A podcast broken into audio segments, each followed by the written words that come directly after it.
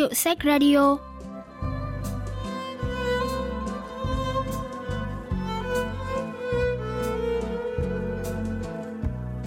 Thanh Tâm xin chào quý vị và các bạn. Mời quý vị và các bạn lắng nghe Hiệu sách Radio, chương trình giới thiệu những tác phẩm văn học đặc sắc và tiêu biểu nhất ở Hàn Quốc qua góc nhìn của các nhà phê bình văn học.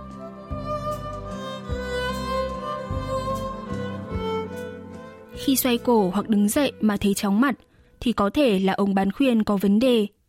Tôi thấy chóng mặt, đến khám thì được bác sĩ tai mũi hỏng giải thích rằng ông bán khuyên ở trong tai tôi có bột đá.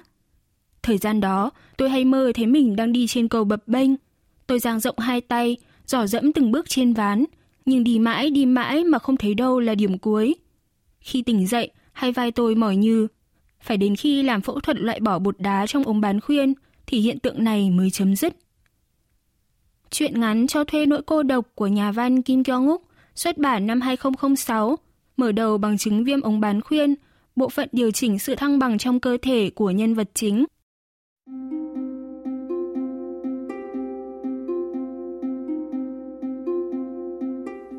Tôi là trưởng nhóm quản lý đặc biệt trong nhóm quản lý khách hàng kênh mua sắm truyền hình. Nhiệm vụ của nhóm chúng tôi là thuyết phục những khách hàng muốn trả lại sản phẩm. Thành tích quản lý khách hàng sẽ liên quan trực tiếp tới tiền lương hàng năm. Vậy nên lúc nào tôi cũng căng thẳng cạn máu khi phải ứng phó các khách hàng muốn hủy đơn hàng.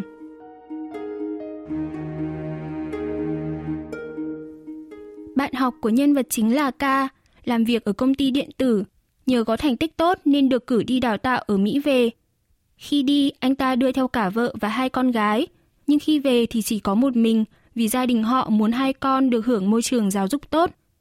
Sau khi về nước, ca liên lạc nhiều hơn với nhân vật chính, nhưng anh ta xử sự như một người khác hẳn. Ca lấy cớ gặp mặt vì có chuyện muốn nói, nhưng thật tình lại chỉ ngồi đờ đẫn, hỏi mấy câu bâng cua hoặc buông vài câu đùa bỡn nhạt như nước ốc.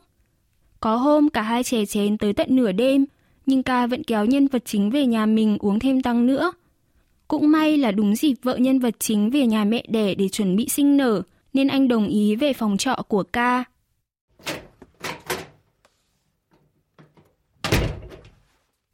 Căn phòng trống hoắc trống hơ, đúng cảnh của người ở trọ tạm bợ, đặc biệt hơn là nền nhà được trải kín báo giấy. Tớ lười quét dọn lắm nên lót báo thế này, ngày nào cũng thay trừ chủ nhật. Ca cười bén lẽn và nói như phân trần, tôi cảm thấy miệng đắng đắng vì có cảm giác như nhìn thấu tâm hồn hoang hoải tàn tạ của bạn. Ngồi đâu uống đây? Đây là mặt văn hóa đầy tao nhã, còn đây là mặt kinh tế đầy mạo hiểm.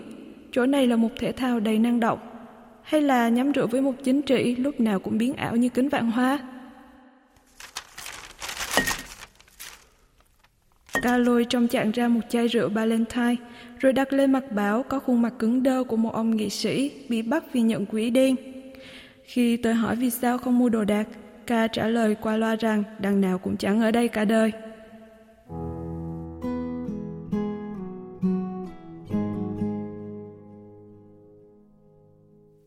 Câu chuyện đến hồi nhạc dần, thực ra từ đầu cuộc rượu cũng chỉ mỗi ca thao thao bất tuyệt.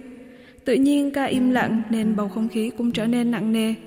Tôi thì cả ngày đã phải đánh vật với khách hàng nên chẳng muốn nói mà cũng chẳng muốn nghe bất cứ điều gì. 1003144.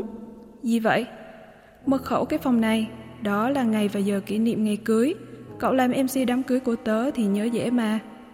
Sao tự nhiên lại cho tớ biết thế? Thì để nó thối rữa mà không ai biết chán lắm. Đồ điên.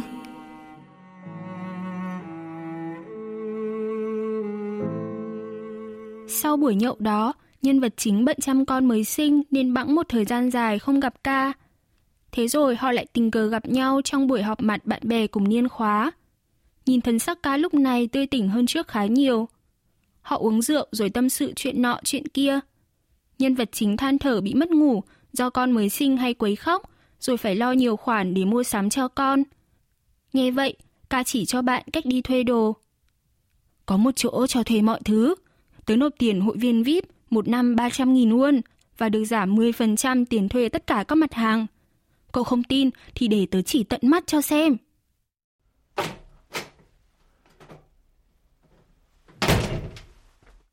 Họ cùng đến nhà trọ của ca. căn phòng đã đổi khác hoàn toàn. Nào là giường gỗ, tủ lạnh, máy giặt, bàn làm việc, ghế, máy tính, lại có cả máy chạy bộ đặt trước cửa sổ kính. Nhìn căn phòng đúng là có bàn tay chăm sóc và món đồ nào cũng trông như mới cứng.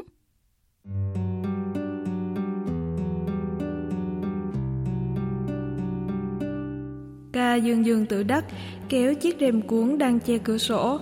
Rèm kéo lên để lộ ra một khu vườn được chăm sóc tỉ mỉ, kỹ lưỡng. Cái này được làm bằng rêu, gọi là topia. Những con thú được làm từ rêu có vẻ ngoài rất tinh xảo, sinh động, tưởng như có thể bước đi bất cứ lúc nào. Đám thú rêu với cái máy chạy này là cùng một bộ. Phải chạy máy chạy bộ một giờ thì vòi phun nước mới hoạt động. Mình chạy xong, mồ hôi ướt đầm đìa, mà nhìn bọn thú này cũng được tưới ướt đẫm, thấy khoan khoái nhẹ nhàng lắm. Thực ra ban đầu tớ không thuê mấy thứ này đâu. Tôi tò mò đón chờ từng lời tiếp theo của ca. Tớ thuê sự ung dung. Sự ung dung?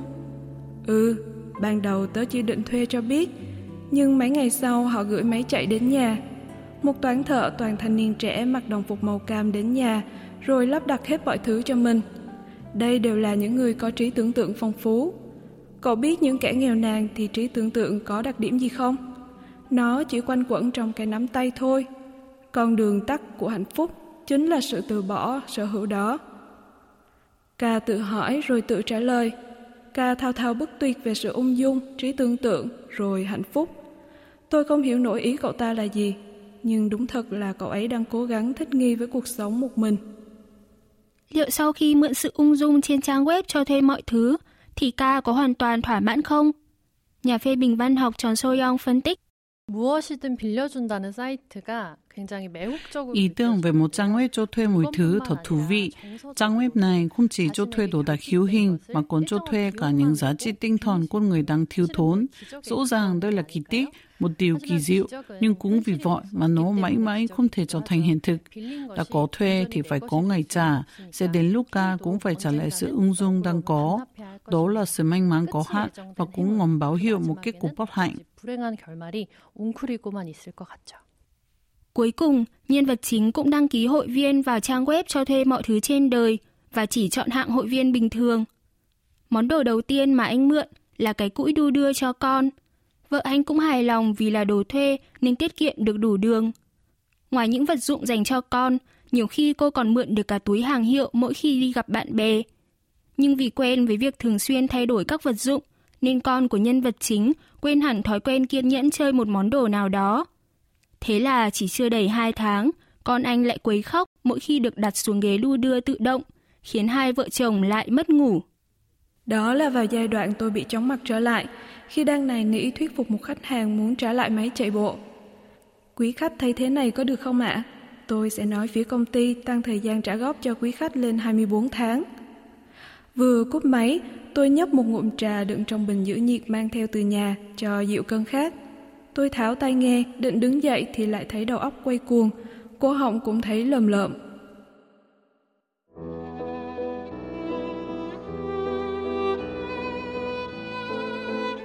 Tôi tranh thủ giờ nghỉ trưa để ghé qua phòng khám tai mũi họng gần công ty. Kết quả cho thấy ống bán khuyên bình thường. Anh có nghe về chứng huyễn tượng chi chưa? Đây là hiện tượng cảm nhận thấy cơn đau ở phần tay chân bị cắt cụt. Tay anh bình thường, nhưng não bộ vẫn lưu giữ lịch sử bệnh cũ. Vì thế, khi gặp phải môi trường gần giống với thời điểm phát bệnh ngày xưa, thì não bộ có thể gửi tín hiệu cho cơ thể. Giờ anh cần phải nghỉ ngơi, thư giãn. Bác sĩ khuyên không được ăn đồ mặn, tránh làm những việc đòi hỏi mức độ cân bằng cao và kê đơn thuốc an thần cho tôi. Nhưng nói thì dễ, chứ làm sao có thể tránh khỏi áp lực cuộc sống. Khi nghe chẩn đoán là tai hoàn toàn bình thường, tự nhiên tôi lại thấy ủ rũ, buồn bã. Nhà phê bình văn học Tròn Soyoung giải thích về nguyên nhân chứng chóng mặt của nhân vật chính. Phần mở đầu của truyện ngắn mang tính ẩn dụ rất cao. Trong quá khứ, nhân vật chính đã bị chóng mặt do một bộ phận đảm nhiệm cảm giác công bằng trong cơ thể gặp vấn đề. Nhưng ở thời điểm hiện tại, dù cơ thể đã bình thường, nhưng anh lại cảm nhận thấy những triệu chứng cũ. Lần này thì không phải do tai, mà là do bản thân anh thấy bất lực, lung túng khi duy trì cân bằng trong cuộc sống. Căn bệnh của nhân vật chính là một hình ảnh ẩn dụ cho một trong những căn bệnh cố hữu của con người trong xã hội hiện đại. Người ta chỉ biết hướng tới mục tiêu thành quả mà lãng quên đi việc duy trì sự cân bằng giữa công việc và đời sống giải trí thư giãn.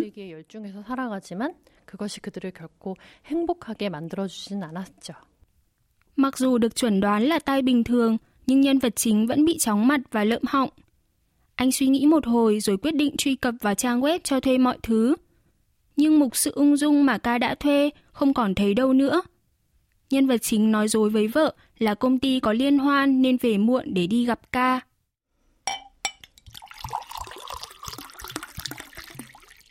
Tớ tìm mãi mà không thấy sự ung dung đâu.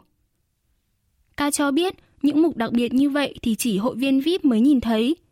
Nhưng thật lạ là ngày hôm đó, ca chỉ suốt buổi xem giờ và có vẻ đang sốt ruột chờ đợi điều gì đó. Nhân vật chính đang định hỏi lý do thì thấy điện thoại của ca đổ chuông.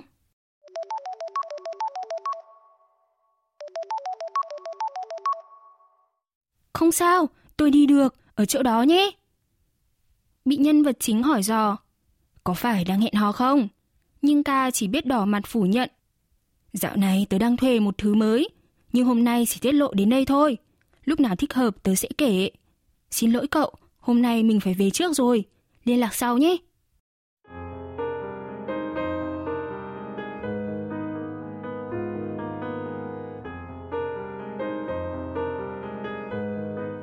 Đêm hôm đó, nhân vật chính phải chật vật suốt hơn tiếng đồng hồ mới dỗ được con gái đi ngủ. Thế rồi anh lại truy cập vào trang web cho thuê mọi thứ và nâng cấp lên hạng hội viên VIP. Anh bắt đầu tìm kiếm. Tôi gõ chữ cô độc và ấn Enter. Có cả một hàng dài các mục liên quan tới cô độc như cô độc giữa đám đông, cô độc tuyệt đối.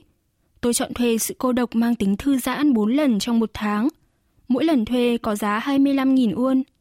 Tôi chọn ngày thuê là chủ nhật hàng tuần. Trang web cho thuê mọi thứ gửi cho nhân vật chính thông tin về địa chỉ, bản đồ và mật khẩu qua hòm thư vào thứ bảy mỗi tuần. Anh nói dối vợ là đi đám cưới bạn và lần theo địa chỉ như hướng dẫn trong thư. Đó là một căn phòng bán hầm nằm trong khu tập thể, có một phòng ngủ, một phòng khách, kiêm khu bếp và một gian vệ sinh. Đây đúng là kiểu nhà đơn giản mà tôi đã ở hồi chưa lấy vợ.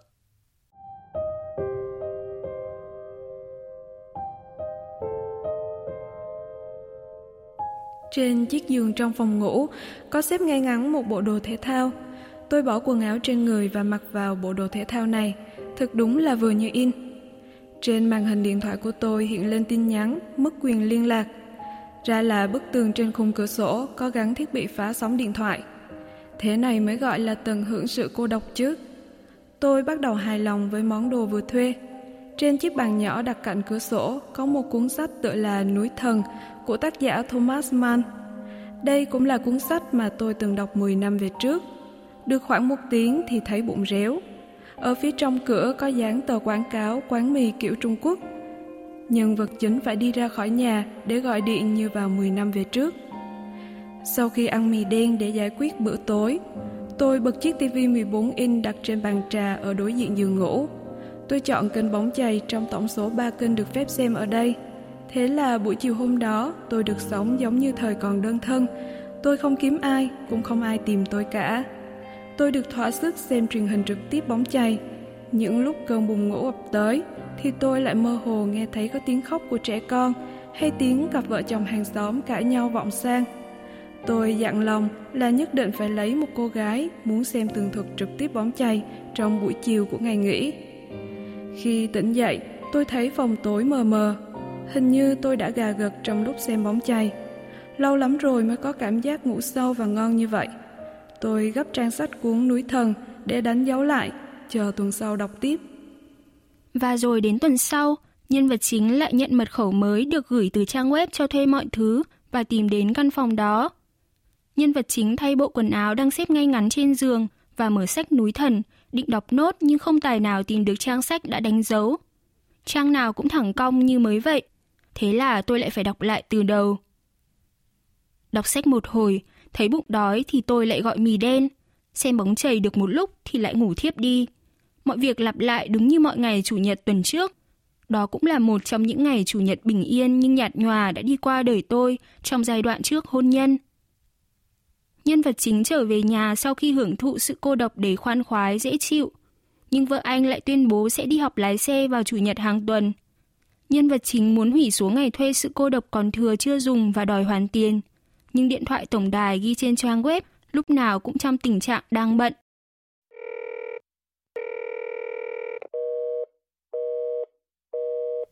Nhân vật chính gọi điện cho ca cả ngày nhưng máy bị tắt. Nhân vật chính gọi cả vào điện thoại văn phòng ghi trên tấm thiệp.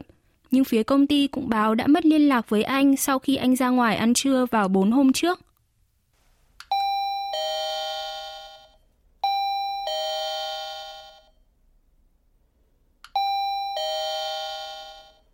Sau giờ làm, nhân vật chính tìm đến căn phòng ca trọ ở. Anh nhấn chuông nhiều lần nhưng không thấy ai ra mở cửa.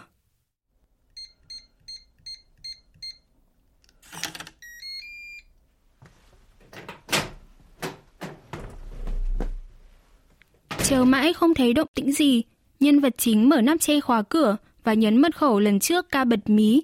Điện sáng bừng, căn phòng vắng người, khung cảnh giống hệt như lần trước.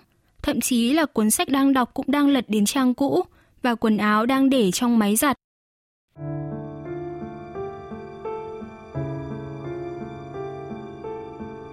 Bất giác, tôi nhìn về phía rèm cuốn đang trắng trước mặt mình và từ từ kéo rèm lên. Tôi hình dung ra khu vườn treo mà ca nâng niu chăm sóc sẽ sáng bừng trong bóng tối. Nhưng những cây cảnh xanh tươi ngày nào giờ đã héo hơn. hưu cao cổ và gấu được đắp bằng rêu giờ cũng chỉ là cái xác khô. Vậy là sự ung dung mà ca thuê đang chết dần chết mòn.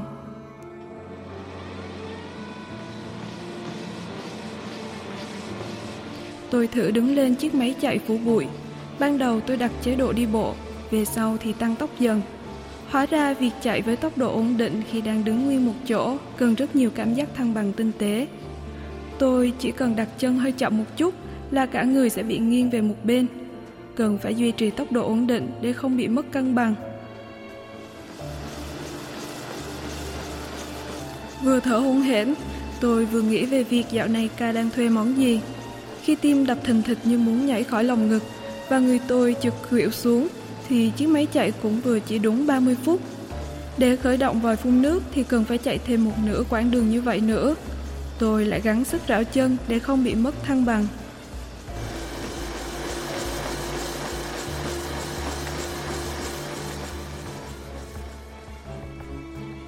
Nhà phê bình văn học Tròn Sô Young phân tích về ý nghĩa chi tiết cuối truyện.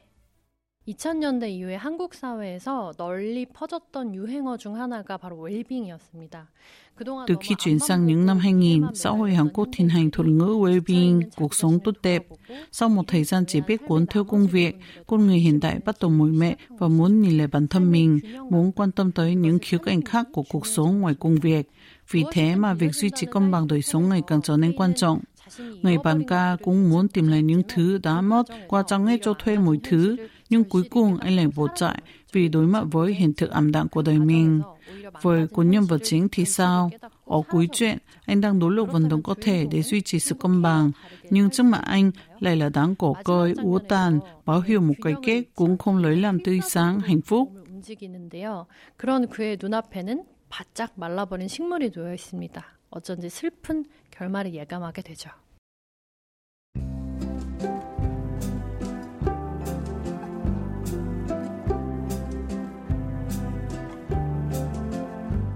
Các bạn vừa tìm hiểu chuyện cho thuê sự cô độc của nhà văn Kim Kyung Úc. Chuyên mục Hiệu sách Radio xin cảm ơn sự quan tâm theo dõi của các bạn và xin hẹn gặp lại vào thứ ba tuần sau.